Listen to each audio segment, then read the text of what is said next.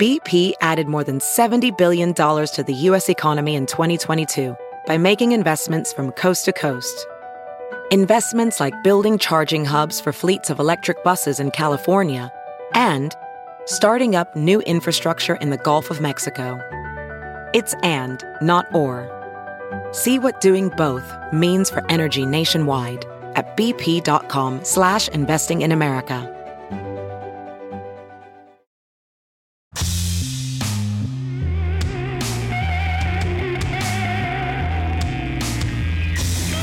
Is Sup Doc. Thanks for listening. I'm George Chen. I'm your host for today. We're a show where we talk to our interesting guests from the worlds of TV and film and all other forms of entertainment about documentaries. Usually it's a documentary that they like. In this case, we actually have a director.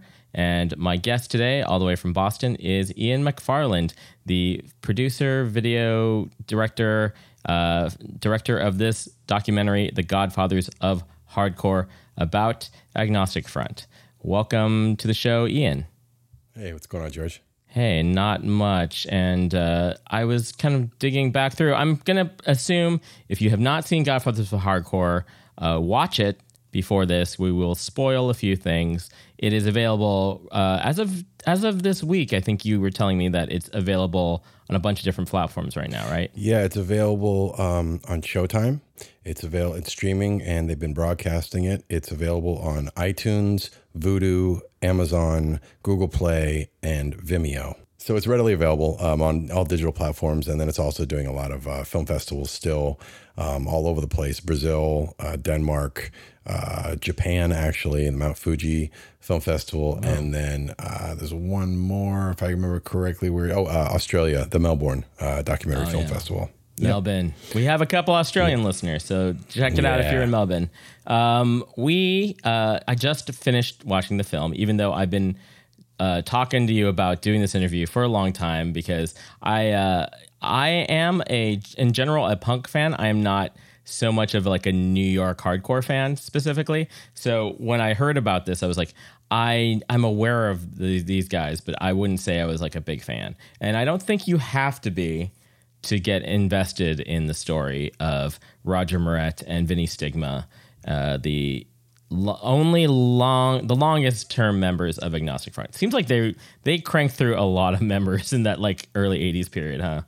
Yeah, they call it like the revolving door, man. There's been so many members throughout that band over the years um, that it's it's hard to keep up with. But um, you know, they they they've Roger and Vinnie have uh, been there, you know, from the beginning. Vinnie started the band, and uh, Roger actually wasn't the first singer. Um, there was actually a couple of guys before him, but when Roger joined the band, it actually then really started becoming like a real band. Um, they, they were focused in what they were doing, mm-hmm. um, and um, yeah, and then they've managed to uh, stick that out uh, from nineteen, you know, eighty three um, until uh, till now, and they're still going today, man. And they're in their fifties and sixties. Yeah, that is pretty nuts. Um, I, and I imagine I saw that I was kind of digging through some old YouTube clips, and I saw that you directed a music video for them. I've done. Let me see. I think I've done four or five of them actually. Mm-hmm. Done a lot of stuff over the years. I did uh, four or five music videos for them. Um, I did the uh, 2003 or four release version of the Agnostic Front live at CBGB's. We did it right before CB's closed. Oh yeah, Hilly. Yeah, Hilly gave us uh, the owner gave us full permission to do it, um, and he gave us uh, permission to put CB's in the name and all this stuff. Um, so yeah, I've done uh, I've done a fair amount of stuff for the guys over the years, but um, this film was just a completely different thing. in every aspect. yeah. When so. did you first approach them with this uh, idea that you wanted to do this? Well, I've been talking to them about it for maybe, I don't know, I want to say since, I want to say since like 2003, 2004. Um, I really, I think actually, I think about, I think it started in 2002, 2003. Um, and, you know, back then I was a much different filmmaker. I was just, you know, getting my bearings in, in, you know, my, my craft, we'll call it. Um, and just really figuring things out. I'm so glad it didn't work out uh, to do it then. Right. Um, to be honest with you, mm-hmm. um, it, you know, the idea of doing a film about, you know, a, a hardcore punk rock band, um, that that has you know this sort of following, this sort of you know history, and and and you know Roger and Vinnie's friendship, all the different layers that make you know this band the band that it is um, was daunting and overwhelming, uh, especially to a young filmmaker. Um, you know, but oh, oh, it didn't work out. Then we I couldn't get anyone to give me any money to help me, um, and then uh, over time um, as my career kind of started moving on and, me doing more work and me following my, you know, figuring out my sensibilities and, and figuring out my, you know, what I can contribute to filmmaking. Um, I started to really, you know, think about making this thing and deciding that uh, I, I, felt more comfortable doing it. But for me to do it, I had to, uh, I had to, you know, get them on board. And um, early on, it was early, you know, easy to get them on board. But um, once I told them what I wanted to do, they were they were kind of like, "Whoa, what do you mean? this is yeah. This is not about agnostic front. This is about me and me and Roger." And and they were kind of t- they they had to take a step back and go, "Wow, that's uh that's an interesting angle. Why why we're not that important? The band is important." And I'm like. Uh, you guys have a really interesting story. I think it's more interesting than the band itself. Mm-hmm. And um, right, so they yeah they they bit. Uh, it took them a while, but they bit, and then uh, I, I, you know I did it. So right, that's what I wanted to circle back to in the sense that like if you only have like a passing familiarity with them, um, I think it helps if you like punk music to to that you'll be more interested in this. But I think the human story is really interesting, and I think when I uh, when I was watching it, I was thinking about how how well you kind of held back information throughout the sequences because it was like I, I'm like, oh, chronologically, I don't know when things happened, but that's but then the way it's revealed is very effective. I'm like, oh, we're, we're still in this scene. I remember from earlier, so they all knew this stuff was happening, but you found clips where it didn't reveal like there was like some you know medical issues and things like that. Yeah, I mean, I, I started my career as an editor, and I mm-hmm. wouldn't call myself a director for a very long time. I just didn't feel comfortable with it. Um, but you know, uh, uh, you know, a couple of mentors I had, you know, told me said, look, if you can feel really comfortable about you know being an editor um, and know story and know how to tell a story, um, you're going to be a way better director. And um, so I, I, took years and concentrated on just storytelling as a craft and and um, you know being an editor, which I still do today. Um, mm-hmm. Like I own a post production studio, so um, I actually you know not only directed and produced the film, but I also um, I I cut the film. Wow. So um, you know that was that was a that was a whole nother monster. Um, so yeah, I I I, I didn't want to do a, a normal traditional talking head about a band documentary. I wanted to do something very different, and um, I didn't want to follow any rules for you know uh, the band documentary quotation marks in there, you know, mm-hmm. um, which people normally think of when they think of a band film. You know, I think they think of VH1 behind the music type thing, and um, even though I am a fan of that stuff, um, it's not what I want to do. It's not what I want to be known for doing. Um, I want to do things a little bit differently. Right. Like I was also going to comment on how my sort of uh, thought when I was going into it is like it's going to be wall to wall New York hardcore uh, on the soundtrack, but you have a score that's like a very different genre of like incidental music. Yeah, um, that actually, I decided that um, as early as when I decided I was going to make the film. Um, I, I, I, saw such an interesting story and a dynamic between Roger and Vinnie, um, their friendship, um, that I wanted to, you know, allow that to be, I guess, palatable for. Well, let me take that back. Let me start that over. Like, I, I think the I wanted to put um, music in that was not hardcore punk rock, even though I'm a huge fan of it and I love it and I grew up on it. Um, you know, it's it's hard for anyone in that uh, outside of that music to to feel emotion um, other than you know energy, anger, you know, um, you know, whatever you want to call it, um, when listening to it.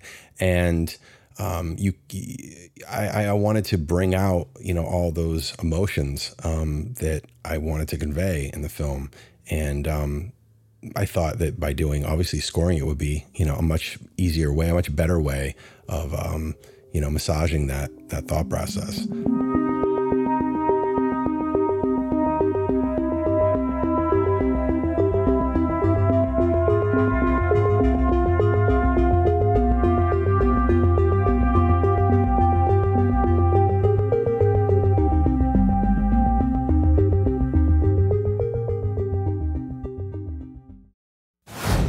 Um, so let's talk a little bit about how you came to your uh, film career. It sounds like you started in editing.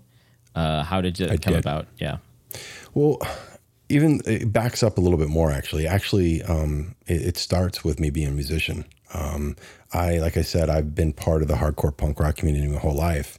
Um, I played bass since 1997 in a hardcore band called Blood for Blood uh, from Boston, Massachusetts, and um, I grew up on this music, these bands, um, and I would always be filming bands on the road um, just because I thought it was just you know it was, it was everybody always says when you do a film do something you know.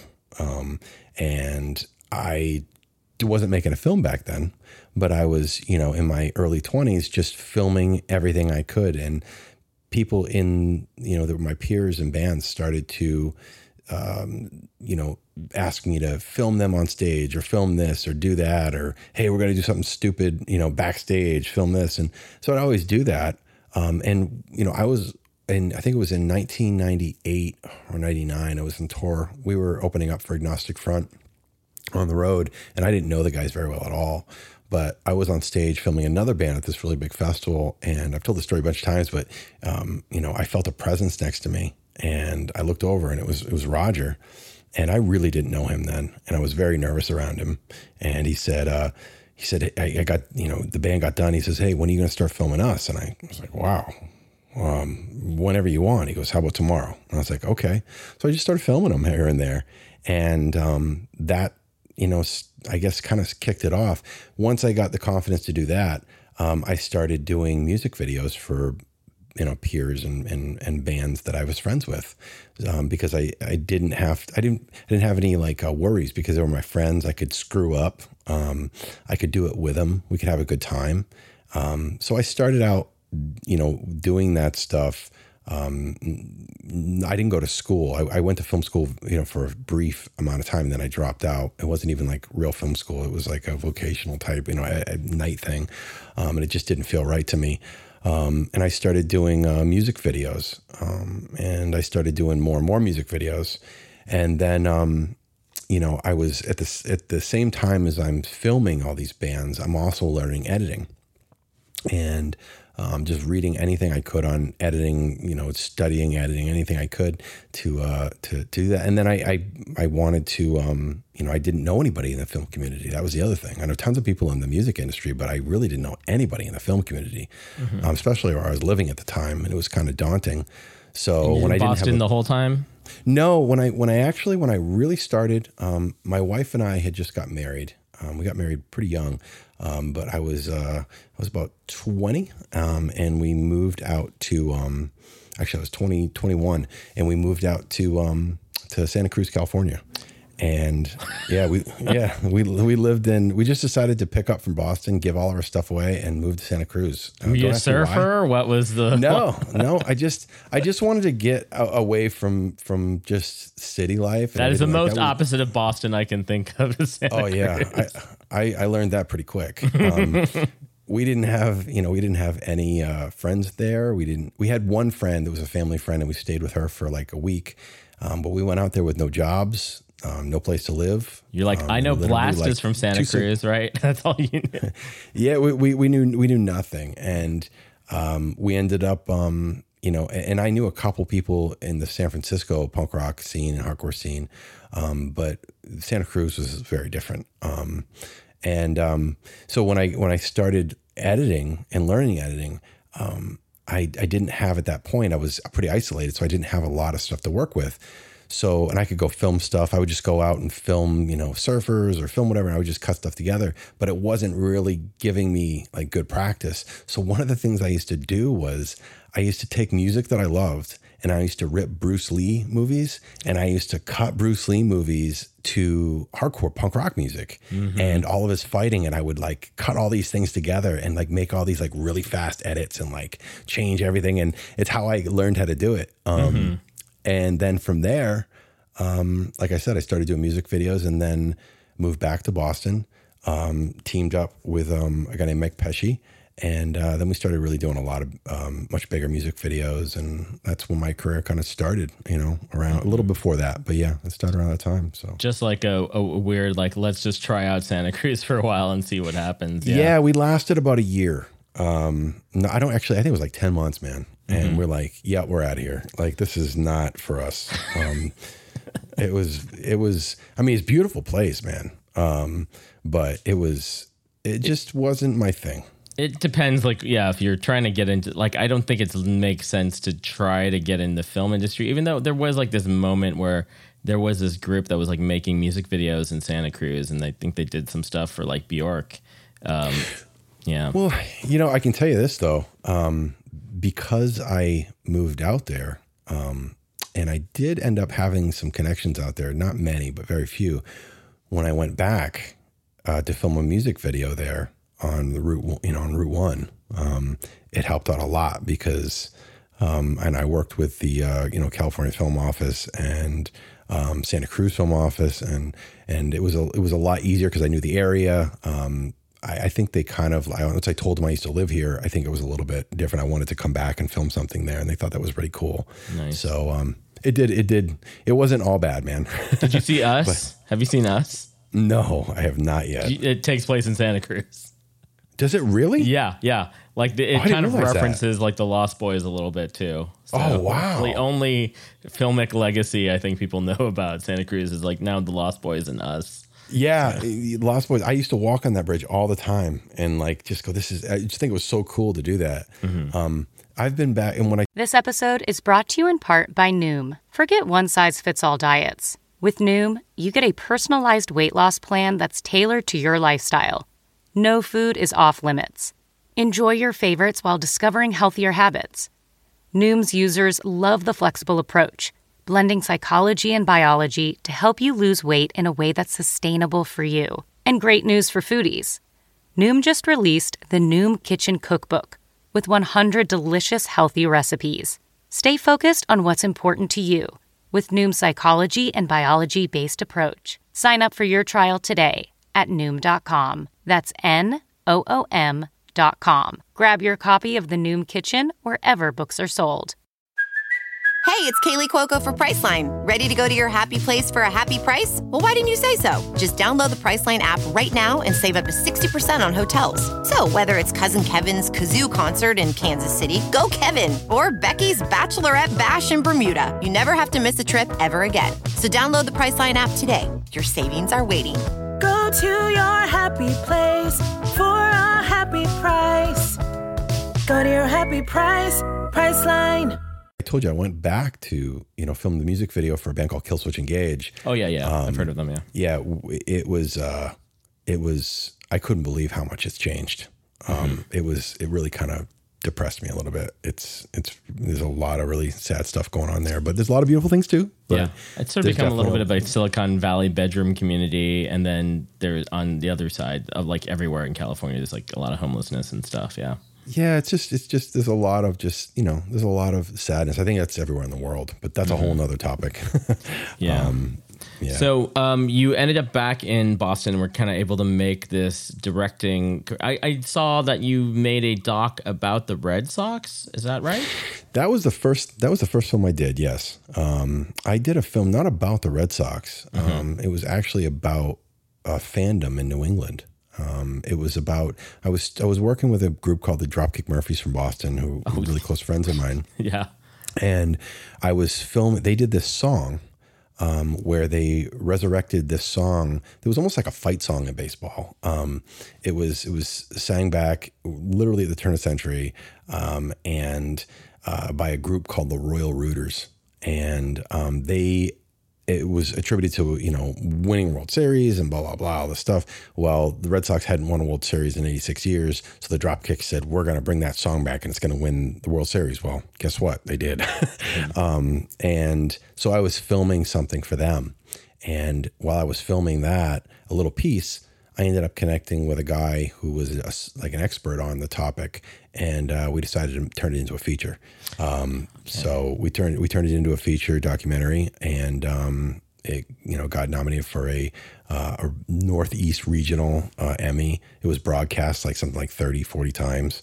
Um, so that was the first that was the first feature I did. Yeah. So sort of like the history of the song itself, in a way. Yeah. Yeah, well, more than that, it was about the history. That was the the thread. That was the thing that you know gave us you know our grounding. But like the story was really about all these families and this history and this rich history of being in New England. You can't escape it, whether you're a fan of baseball or not. You cannot escape baseball here. Um, you know, just people that hate baseball still love going to Fenway Park because it really is such an experience to just be there, sit there, smell the smells, see the sights, and it's gorgeous. Um, It's really surreal to be inside of a um, a beautiful like oasis um, in the middle of the city um, that has such history.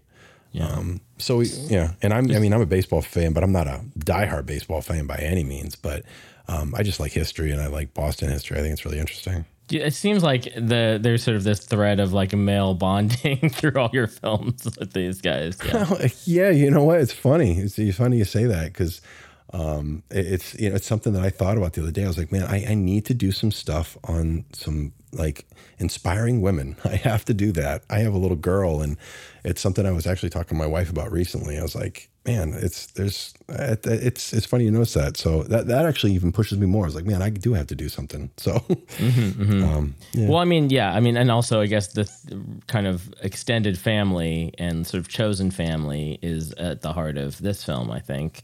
Um, yes, Yeah. And Yeah, just this is- trauma, a lot of childhood trauma. And like that's, uh, uh, you know, I feel like there's a lot of stuff. Like also, even when you look at like, you know, hip hop documentaries, they talk about New York in the late 70s, early 80s and how dangerous it was. And you don't off, I haven't seen a lot of representation of like sort of this Lower East Side squat kind of uh, scene, you know? Which you kind of Yeah. recreated, right? Is the only kind of recreated footage that intro that you did? Yes. Yeah. Yep. That's the that's it. There was um well actually I take that back. There was a couple. Um Mm-hmm. but the the biggest the scene only scene I recreated was the title sequence. And I, I don't I'm not really into doing recreation type, you know, documentary stuff.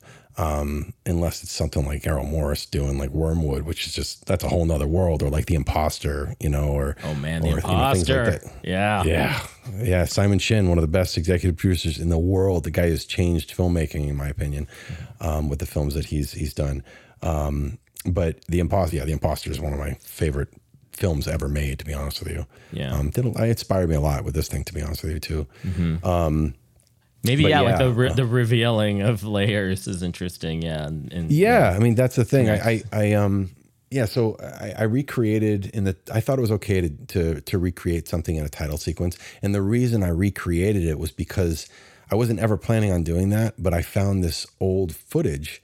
Um, uh, that that ended up it opens a scene, and I I just didn't want to play it on a TV. I was like, man, you know, people aren't going to really, you know, understand this, you know, and they're going to think it's somewhat of a joke. And I was like, what would it be like if these kids were sitting around they saw it come on the tv um, because you know when this thing when this it was an nbc i think it was a it was channel 4 i think um, nbc um, in 19 i think it was 1980 i'm pretty sure it was 83 or 84 it might, i think it was 83 um, that, that that aired but you know they're just mocking it you know the news reporters are kind of like you know you know this it's, it has no blah, blah, blah, you know it's it's a little bit uh in my opinion. It's funny now, but I can imagine back then it would really piss those kids off that were dedicating their lives to, you know, living in squats and, and, and going against society. They're like, you know, I think they just kind of, um, it- you know, just took, you know, at that point, we're just like, you know, whatever, this is just one more point where people just don't understand us. And that's kind of the, that's kind of the core of, uh, you know, any kind of fringe music is being misunderstood, you know? Yeah, I was just thinking of, did you see? Um, I imagine you saw American Hardcore, right? Yeah. Oh Yeah, yeah, absolutely. Yep. I remember I was that waiting for that sucker to come out. Yeah. I didn't. I, I didn't see it. You know what? I did see in a theater. Yes, I did. I saw it. The, I think it was a Kendall Theater in Boston. Um, it I was pumped. You know, those, those. It's just a very different type of film. Um, it's funny because people will, you know, haven't seen the film. You know, like oh, you know, like American Hardcore. I'm like, no, no, no. It's it's very. You can't really compare my film to that one. They're very different. Um, I love American Hardcore. I think it's a really great film, but that's in a way like a discography kind of like you know over time of, of a, a topical kind of thing. My film's about mortality. Um, my film's about mortality and following your dreams. Um, and not so much about hardcore as it is about the two guy these two guys that have been in hardcore for their entire lives and they know nothing else. I Um, would also throw in sort of like a, a genre, like documentaries, like you're saying, like that are just sort of like, here is a scene. Like I actually like didn't particularly like that DC punk documentary that came out, Salad Days. which one salad days i haven't seen that one yet Not to not to de- denigrate. it. I mean, like it, it was definitely like interesting, all put together, but it did definitely felt more like a book report about uh, you know a time. Uh, But the films that I think are that are like about artists that kind of delve into more of the, this sort of like human story. Like I would say, like Devil and Daniel Johnston and like hmm. Crumb would be really good. Like like where you can go in with knowing very little about the topic. You get a little bit of the topic but then you really just get like whoa there's this crazy you know family story to this. Yeah that's the Yeah. type of stuff that i wanted to do. That's the stuff that's the type of films that i want to do. Yeah and i um, would i would say like yeah if you go into this thinking it's going to be more of the first kind it's more of like just really about about the human uh family story and stuff yeah. Yeah it's it's a it's a it's a you know it's a character study. It's a it's a portrait you know on these two guys. And the thing that gets us there is you know a band and a culture. And that's it's really it. Um but you know it's it's funny like the i can tell you the films that inspired me the most to make this film um i would say like 20000 days on earth um yeah the nick cave just- thing yeah yeah. Yeah nick cave. Like it, it's i mean it's just phenomenal a lot of Um, recreations in that one though that was all Yep, mostly recreations. absolutely. yeah Yeah, the whole I think the whole thing pretty much is. Um, yeah i think so except for like some of the live footage yeah yeah yeah. Um, there's that. Uh, I would say Dark Star. If you haven't seen that, you need to see that. That's um, it's on uh, it's on H.R. Giger. Um, Oh, it's I have not. So good. You know, Oh. that kind of connects to like my sort of gen- general connection to some of this stuff is I actually worked for Alternative Tentacles for a while. Oh wow! And No I when. I I didn't realize that um you know uh Nadia's mom was the singer of Nausea. I kind of just like Yep. went down a little like Wikipedia hole after. I'm like, what? Okay, that's Yeah. so what a weird connection. and and you want to th- I'll throw a little bit more, and that will blow your mind. All those photos in the film, those are all taken by her. Those unbelievable. She was she was going to NYU. She was a film student at the time in 1981, two, three, four. Uh, she was going to NYU, and um, she just she's hands down one of my favorite photographers I think in the world. Um, and she, you know, let us use basically. She gave me her entire like arsenal of photos. all the negatives. kid photos and everything. Yeah. Oh man, it was incredible. Um, you know, it, Roger had never seen ninety percent of this stuff. She had never printed, you know, three quarters of it. Oh, so you had to get um the, there were scans of negatives, or you got prints made too.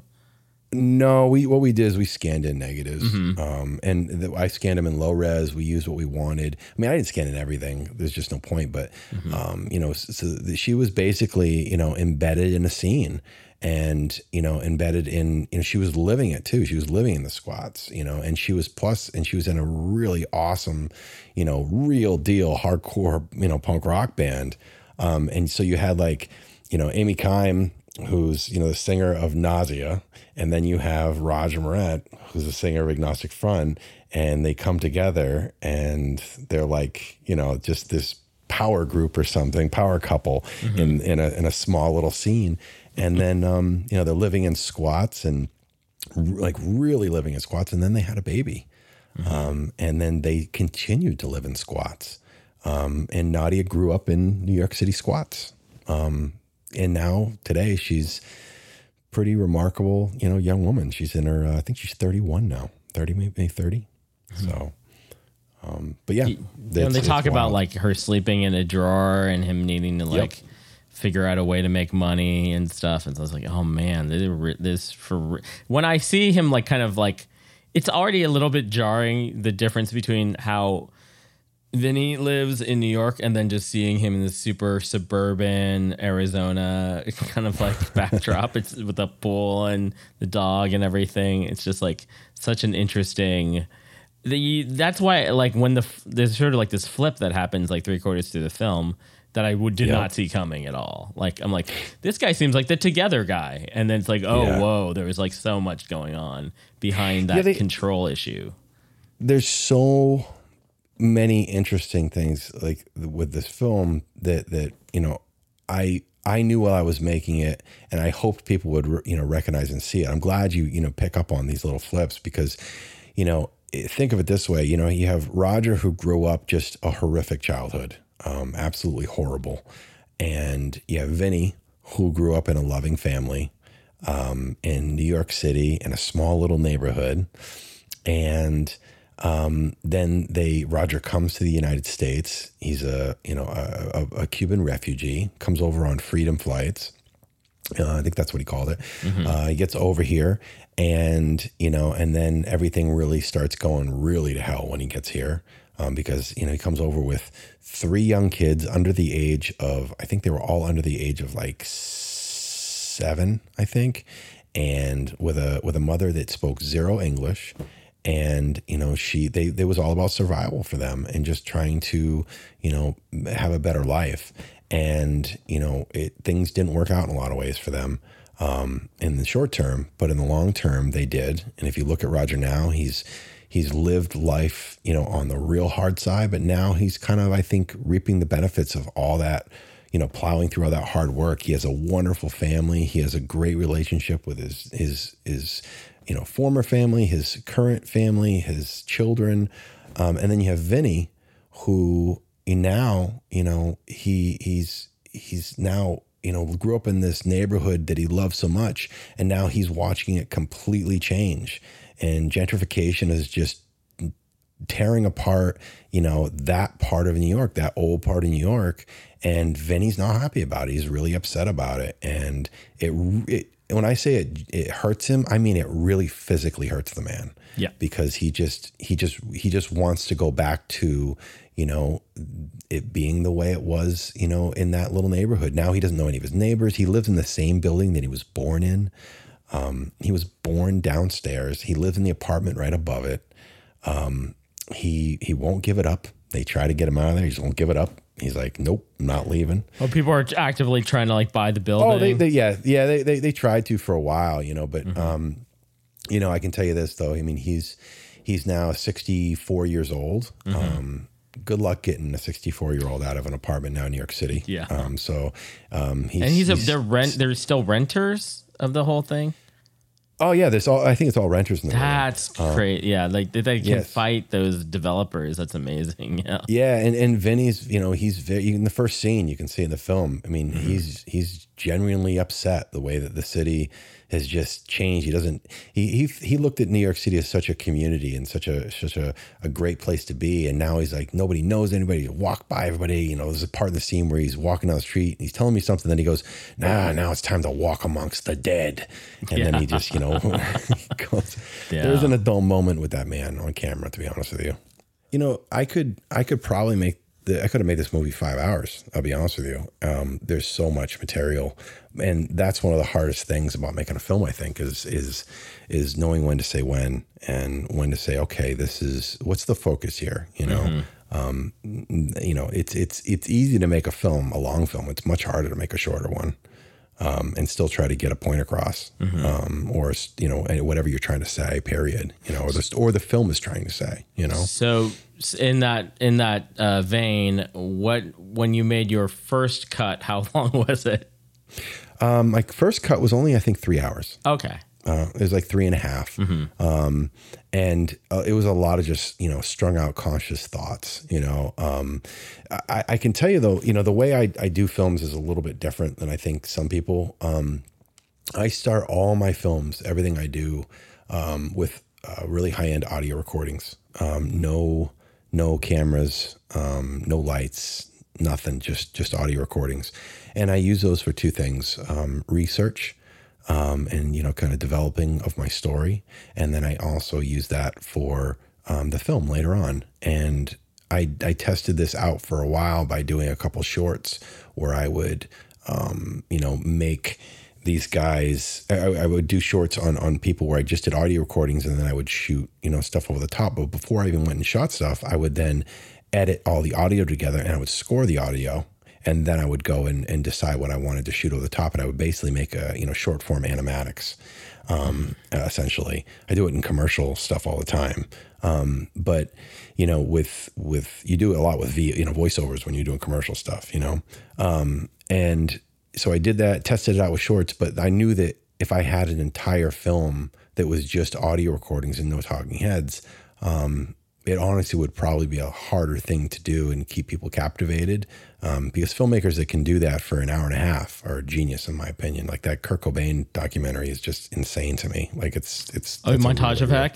Yes. Yeah, Like, we it's just- interviewed Brett Morgen actually about that. I you know. I heard Yeah. it. it's it's it's a it's a that's just a, a tremendous like I think undertaking what he did. Mm-hmm. Um, and I have my hats off to him. All archival stuff. Yeah. Uh, You had a Um, lot of archival video though, luckily. There seems like there Yeah, was a lot of documentation. Yeah. Yeah, I did. I, I um that was one of the things I I, I did this film in, in stages. You know, um, the first thing, I, like I said, the first thing I did it was the audio recordings, and um and when I did the audio recordings, I I then came back and cut those first, and I cut all of the thoughts that I could and all the little moments that I could, and then I figured out, okay, this is what I want. And then what I did is I then took and wrote the story based on that on a wall. I said, I'm gonna. Mm-hmm. I have these really. I call them speaking portraits or like mm-hmm. inner monologue scenes, and you can tell them in the scene in the film because it all of a sudden the film slows down, and then you feel like you go inside your subject's head and you're hearing what they're talking about because their their tone changes, their cadence. The I, I even made the audio sound a little bit different on purpose so that it would sound a little deeper, a little mm. more like you were. They were putting their head on your shoulder and just kind of talking to you as a mm. friend. I enjoy myself. I enjoy life. I'm having a good time, man. I always have a good time.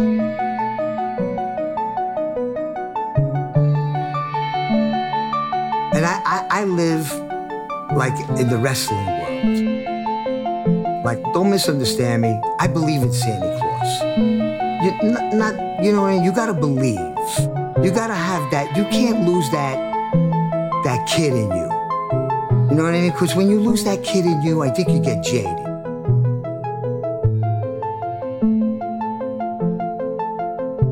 But I got a lot more music in me. I got a lot more life in me. When the day comes, it'll come. God wants, it'll come. But until that day comes, fuck you, man. I'm going.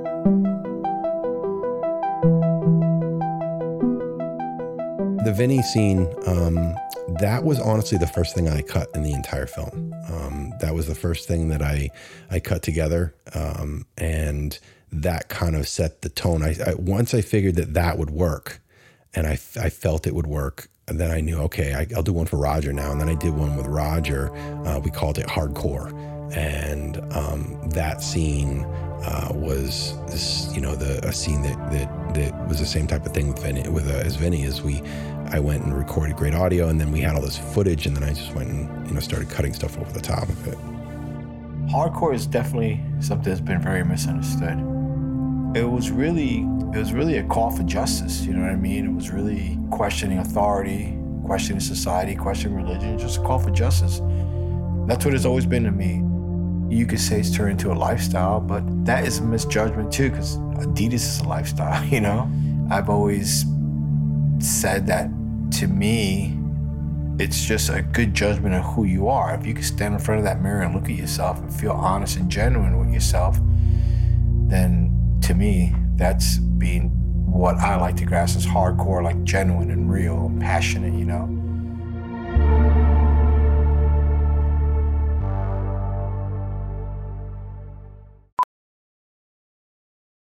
Professional welder Shayna Ford used VR training developed by ForgeFX to hone her skills as a welder. The more time that you spend practicing it, that's what separates a good welder from a great welder. VR training can help students like Shayna repeatedly practice specific skills. Virtual reality definitely helps because the more muscle memory that you have, the smoother your weld is.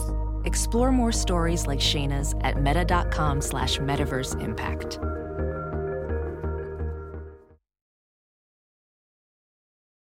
There's a quote I really love, which was I want to say it's Vinnie's rule: three simple rules, no girlfriends, uh, shave your head, dance hard. Do you remember that? That is that That's like in the that's from credits. The, that's from the eighties, right? That was in the credits, Oh, it's the and credits. they had they had this this rule when they were living in squats Mm-hmm. um, because they were so adamant on the band, the band, the band, no, no distractions, the band, the band, and um, yeah, it was actually I think nothing that Roger made up. I think it was uh, Raybeez. Oh, Raybeez, um, okay. made, Raybeez made that that rule up, and um, and from what Roger said is he never abided by it.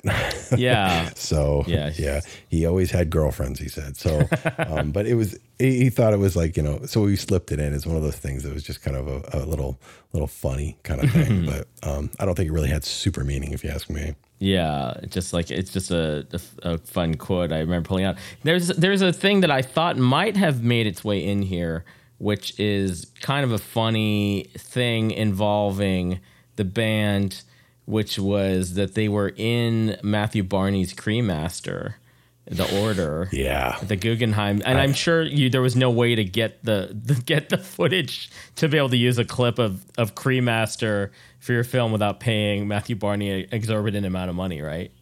he's a huge fan of AF, Mm-hmm. um, and I was told that you know I could I could speak with him if I wanted to, but there was a lot of instances where I could have gotten a lot of really cool things um, that has you know been involved with agnostic front, but I really chose to to not do it. Even like I wanted originally to, I had a whole list of all these people I wanted to interview or, or get clips from or things like that, and then once I started kind of just you know really thinking about it, I said no. I don't. It's not part of the story. Um, it's the story that I want to tell is this really weird, odd couple relationship of Vinnie and Roger. And oh yeah, by the way, they play in this band Agnostic Front. Like that was like my kind of idea.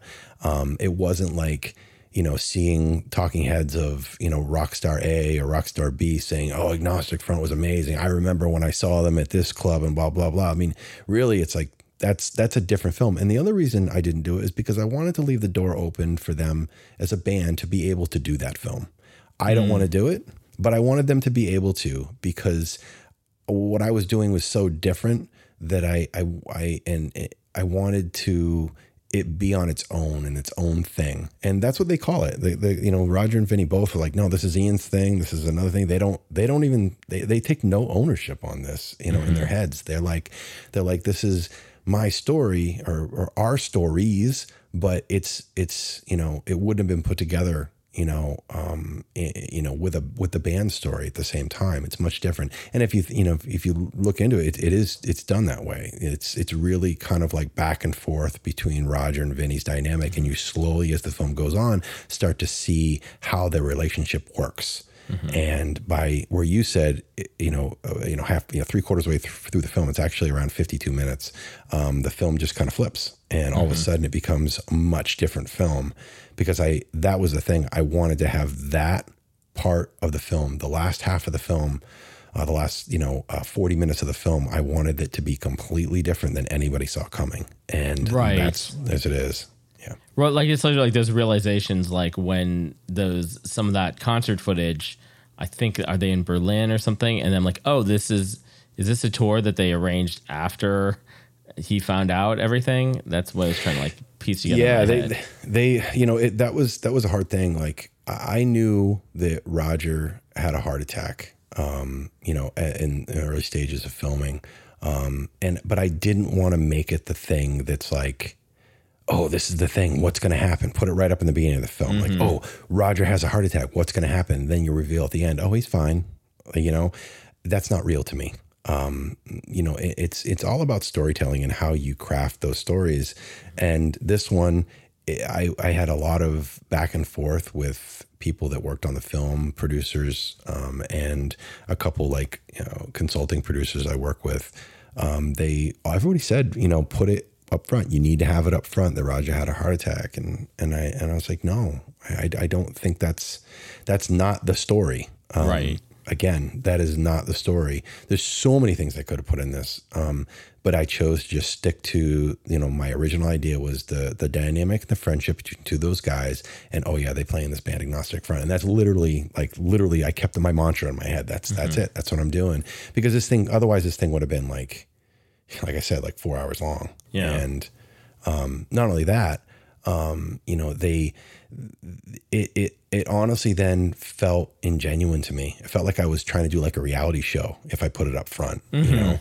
So I, I my whole idea, since we're filmmakers talking here, you know, I can tell you like a little bit more is like, you know, I wanted the audience to really kind of um, fall in love with these characters and really kind of, or really not like these characters, but want to find out more about them, whatever. Um, and, but once you're invested into understanding who they are as people, then let's find, or what they did as, as in their importance um, in any, in the music scene, let's find out now really what it's really like for them. And, um, let's show the flip side of that. And that's the second half of the film that really kind of uh, gets people. I'll be honest with you. Um, I've been told numbers of times um, in theaters all over the world, um, this might be the only film that I've seen um, face tattooed, heavily big, massive dudes crying walking out of the theater. so, Mhm. and I can't tell you how many how many men and women have come up to me um, at these screenings and pulled me aside and told me their story and cried. And they don't say they don't say, "Oh man, what a great movie." They say, "Thank you for making this." And that is just the heaviest thing to me. I mean, I, I I'd be lying if I said I didn't have tears in my eyes many times talking to some of these people, um, and a couple of well-known directors as well that have done that have done that. So um, it's it's it's pretty it's pretty cool. I'll be Mhm. honest with you. Yeah, for sure, for sure. Um, you uh, came, so you were doing some other. Were they like you mentioned Killswitch Engage, and I saw that you worked with uh, some other bands. Are these sort of like longer concert film type things that you were doing? I've done a yeah a bunch of different things. Um, like I, I like establishing relationships with bands, and I don't like this thing where in the music industry where you compete with like ten directors. They say, "Oh, well, you like your work, write a treatment," and you take like four or five days. You write a treatment, you put your heart and soul into it, and then it gets thrown onto a stack. The manager flips through it and then says, "Hmm." Okay, here, here's four of them, guys. Pick these, and it's the the artist. You know, sometimes doesn't even see all these. Sometimes they do. A lot of times they don't.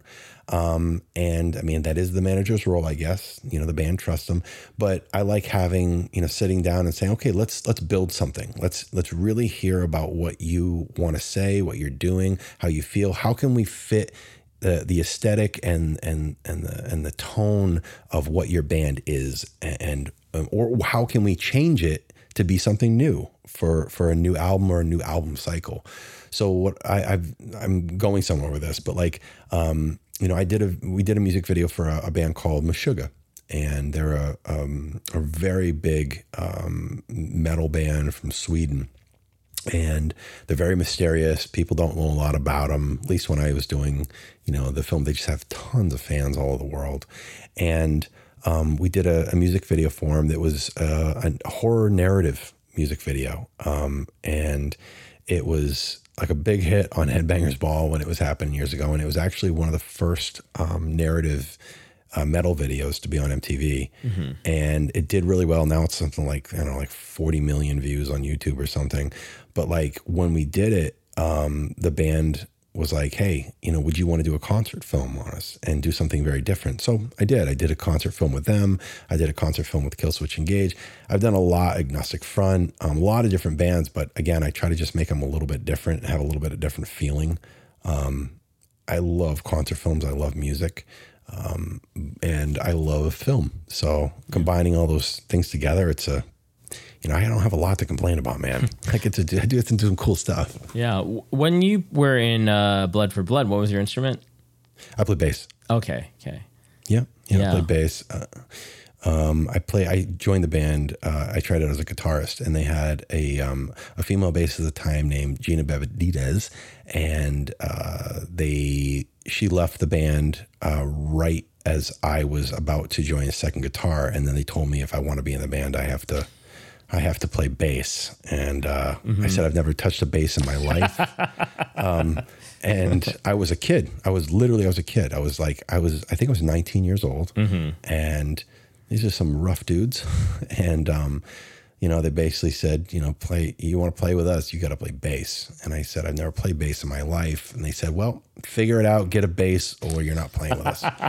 so I had, I had literally like a week and a half, and I learned all the songs, and I played my first show, and I just butchered it. But um, I faked it really good. I looked like I was having a good time. Um, but yeah, and, Yeah, uh, just play and with then the just- pick, right? yeah, and then I st- and then we stuck to playing bass. And honestly, after I started doing it for you know, you know, a couple years, I really said, "Wow, I really like this more than guitar. Um, this is this is way you know different." And I found out too that I could drink more when I played bass and play at the stage, so I didn't have to be as technical.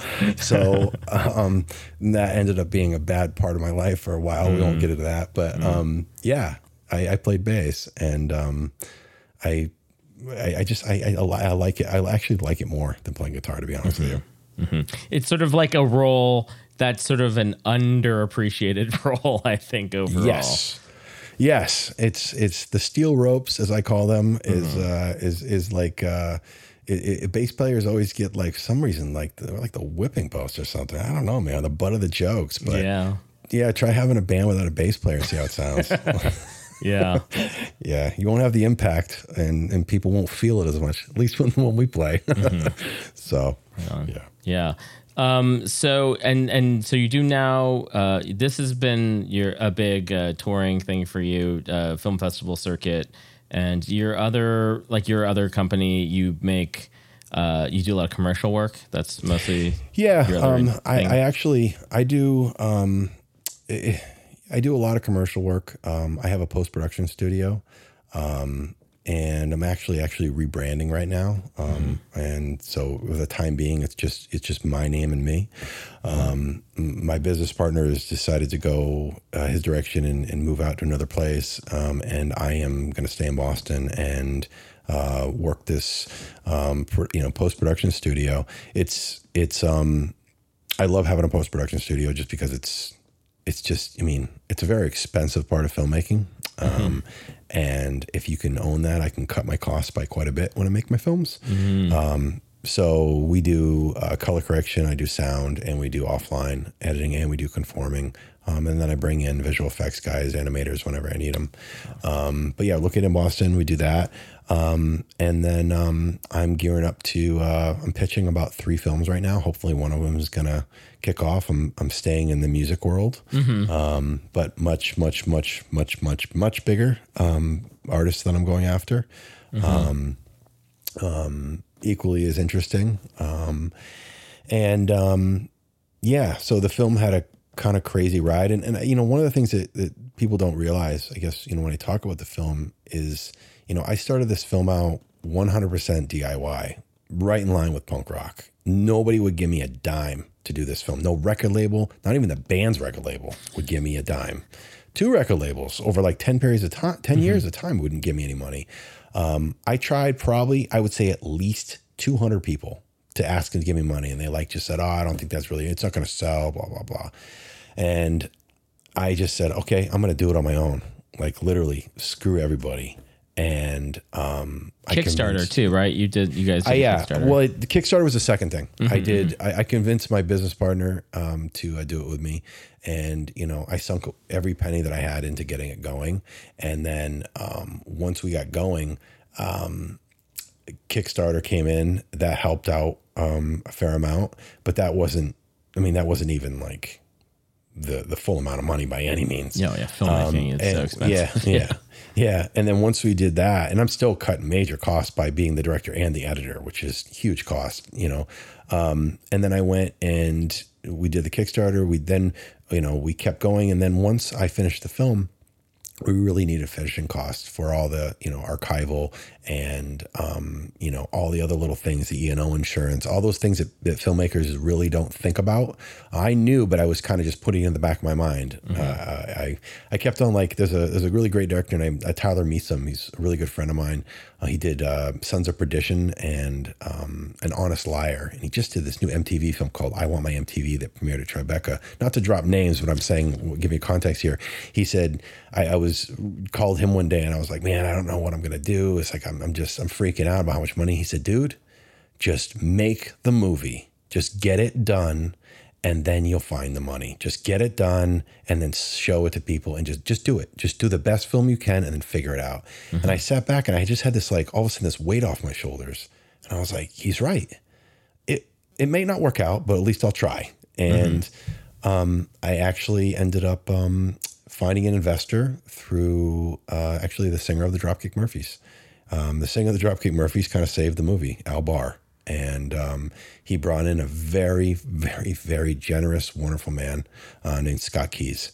And um, Scott uh, came in and just took this thing over the finish line. And um, then we started rolling. We did about uh, 17 film festivals um, all over the place and then um, I got a really great producer in that time frame.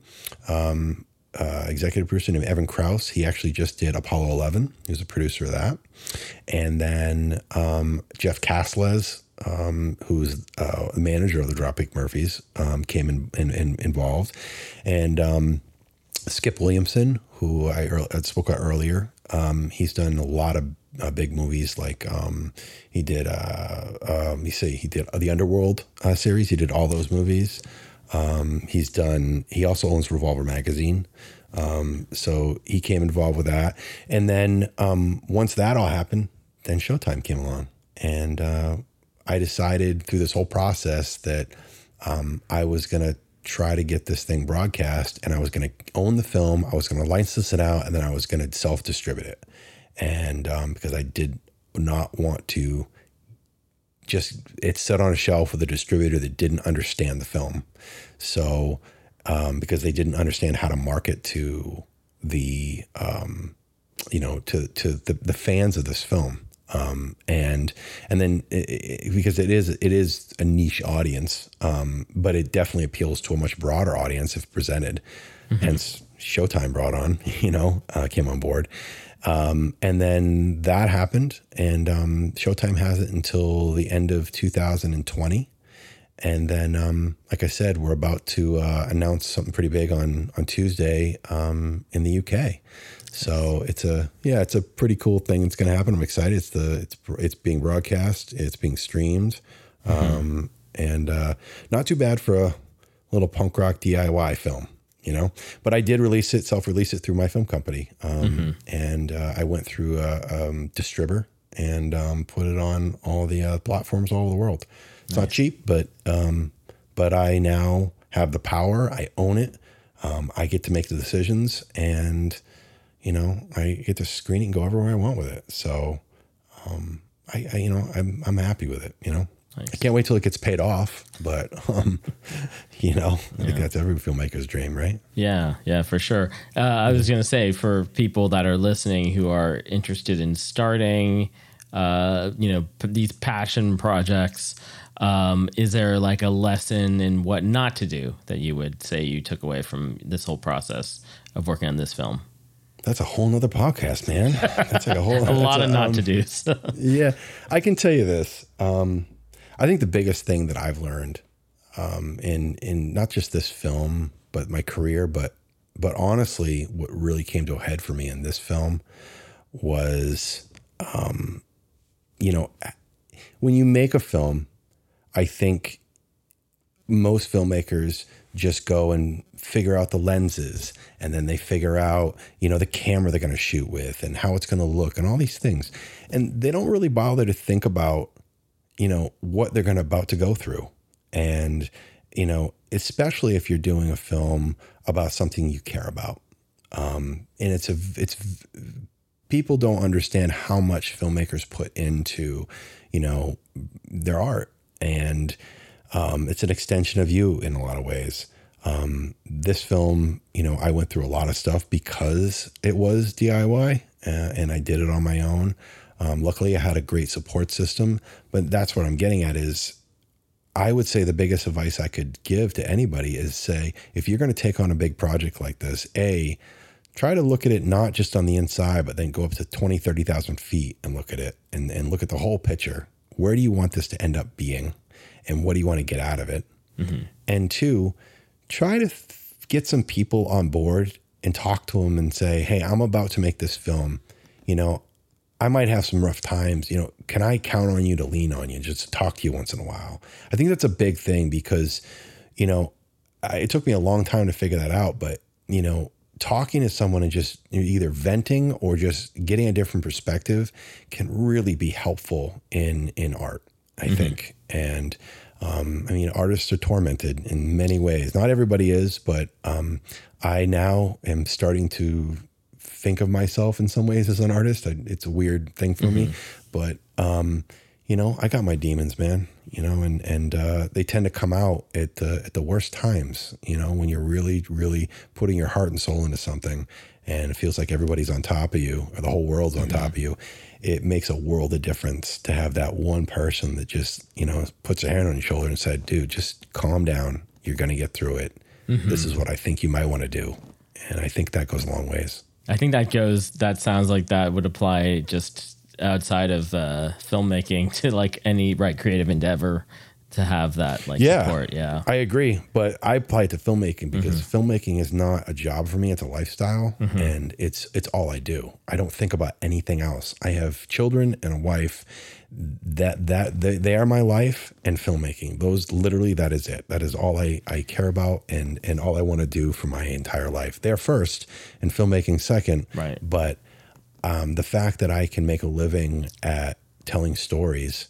Um, you know, my own and other people's is, you know, some people would call it being blessed. Others people would call it, you know, just being very fortunate. Um, I am, I'm, I, you know, on the hardest days, I just try to remember that, that mm-hmm. like, you know, there's people in way worse situations than I am. And, yeah. um, perspective, perspective, and, and also I think self perspective and also really, uh, you know, being able to look at your mistakes and and own them and say yes i did that i need to fix that or i i talked to that person the wrong way while i was you know making this. I, I shouldn't have snapped at you you know while you're you know setting up those lights. You know can we can we just take a second? You know man like it's it's hard making films. Mm-hmm. and um, you really got to think about it when you do them um, and also how you're going to affect everybody on your team and around you through the whole process because it's it's not it is a job for some people, but other people it's it's not. And um, yeah, a little bit of both for me. I think it ties that does tie in a little bit to how the film ends, or how I, f- I feel like it does. Um, in the sense of the sort of extended family stuff and uh, you know just making up i'd say like the kind of the the relationship between uh, roger and his first daughter uh, I sort of feel like there's something there about like trying to make it, making up for for things that were you know regrets or something or like how he wants to live life with his family this time around and he wants to do things slightly differently and have oh, like absolutely. a work life balance. Absolutely, you definitely watched the film. You mm-hmm. watched it from a, a filmmaker perspective, yeah, for sure. Um, yes, there's definitely some some stuff there, and um, but the, the the you know the cool thing is you would think that you know you know, Nadia would just be, you know, she'd hate her dad or, you know, he was never around for me as a child, but, you know, she's, she went through her own thing, I think. And now she's old enough to recognize that, you know, it's not like Roger was a being, trying to be a bad father. He was just trying to do the only thing that he knew yeah. was what he could do. And, that, yeah. you know, that was I think that stuff know. definitely was like sort of like I feel like an interesting emotional part, and also like seeing you very briefly see Vinnie's relationship with his son, and I kind of wanted to see a little more of that. But I'm kind of like yeah. interesting to juxtapose those a little bit, yeah. Yeah, it was just it was just different, and mm-hmm. and like we had to make a big decision because there is more to you know this Vinnie story, but like mm-hmm. in his with his son. But to be honest with you, it's it was it was just this just the story kind of just played out that way, mm-hmm. um, and like I said, like we could go back and I could cut this. I have two other versions of this thing um, that I chose this version as the one that I think is the one that would, uh, um, you know, appeal to to and be the best representation of this story as as a whole, um, rather than. But you know, you, you can't please everybody or hit every topic as much as you want. Um, Right. But that that is something that I I definitely want to go into more. But in 96 minutes.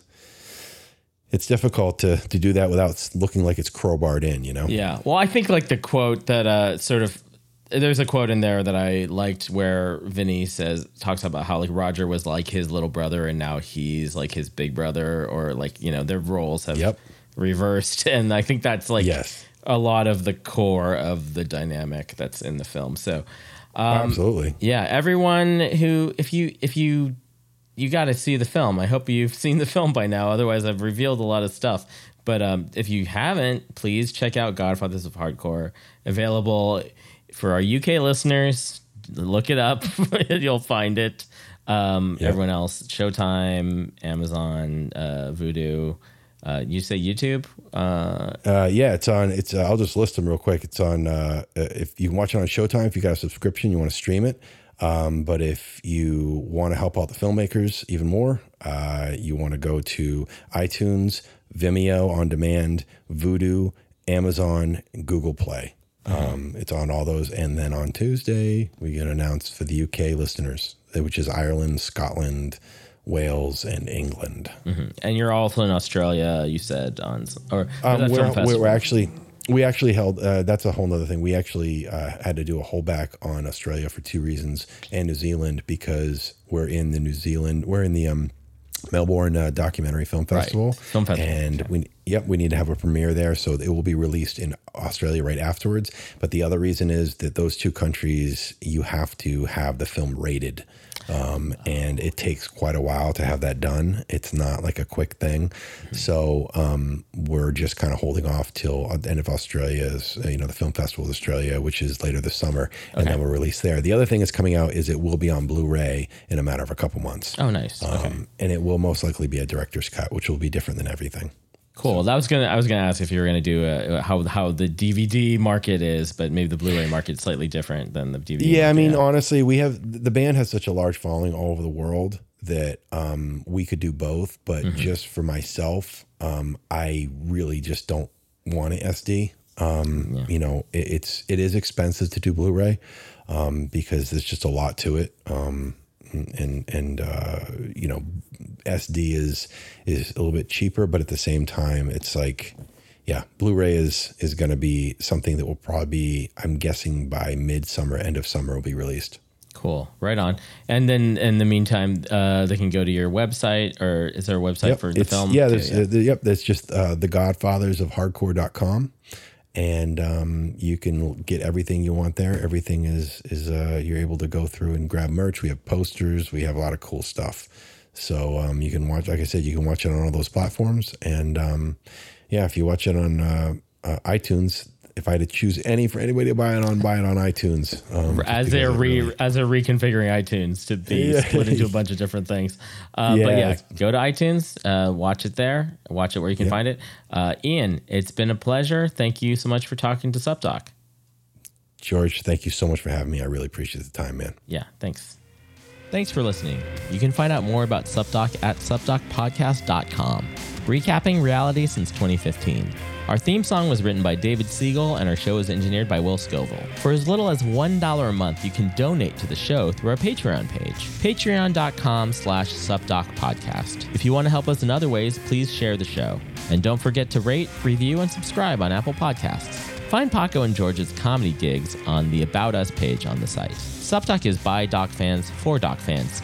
So if you want to advertise with SupDoc, got a film or opinions, hit us up. We'd love to hear from you and what you're docking out on.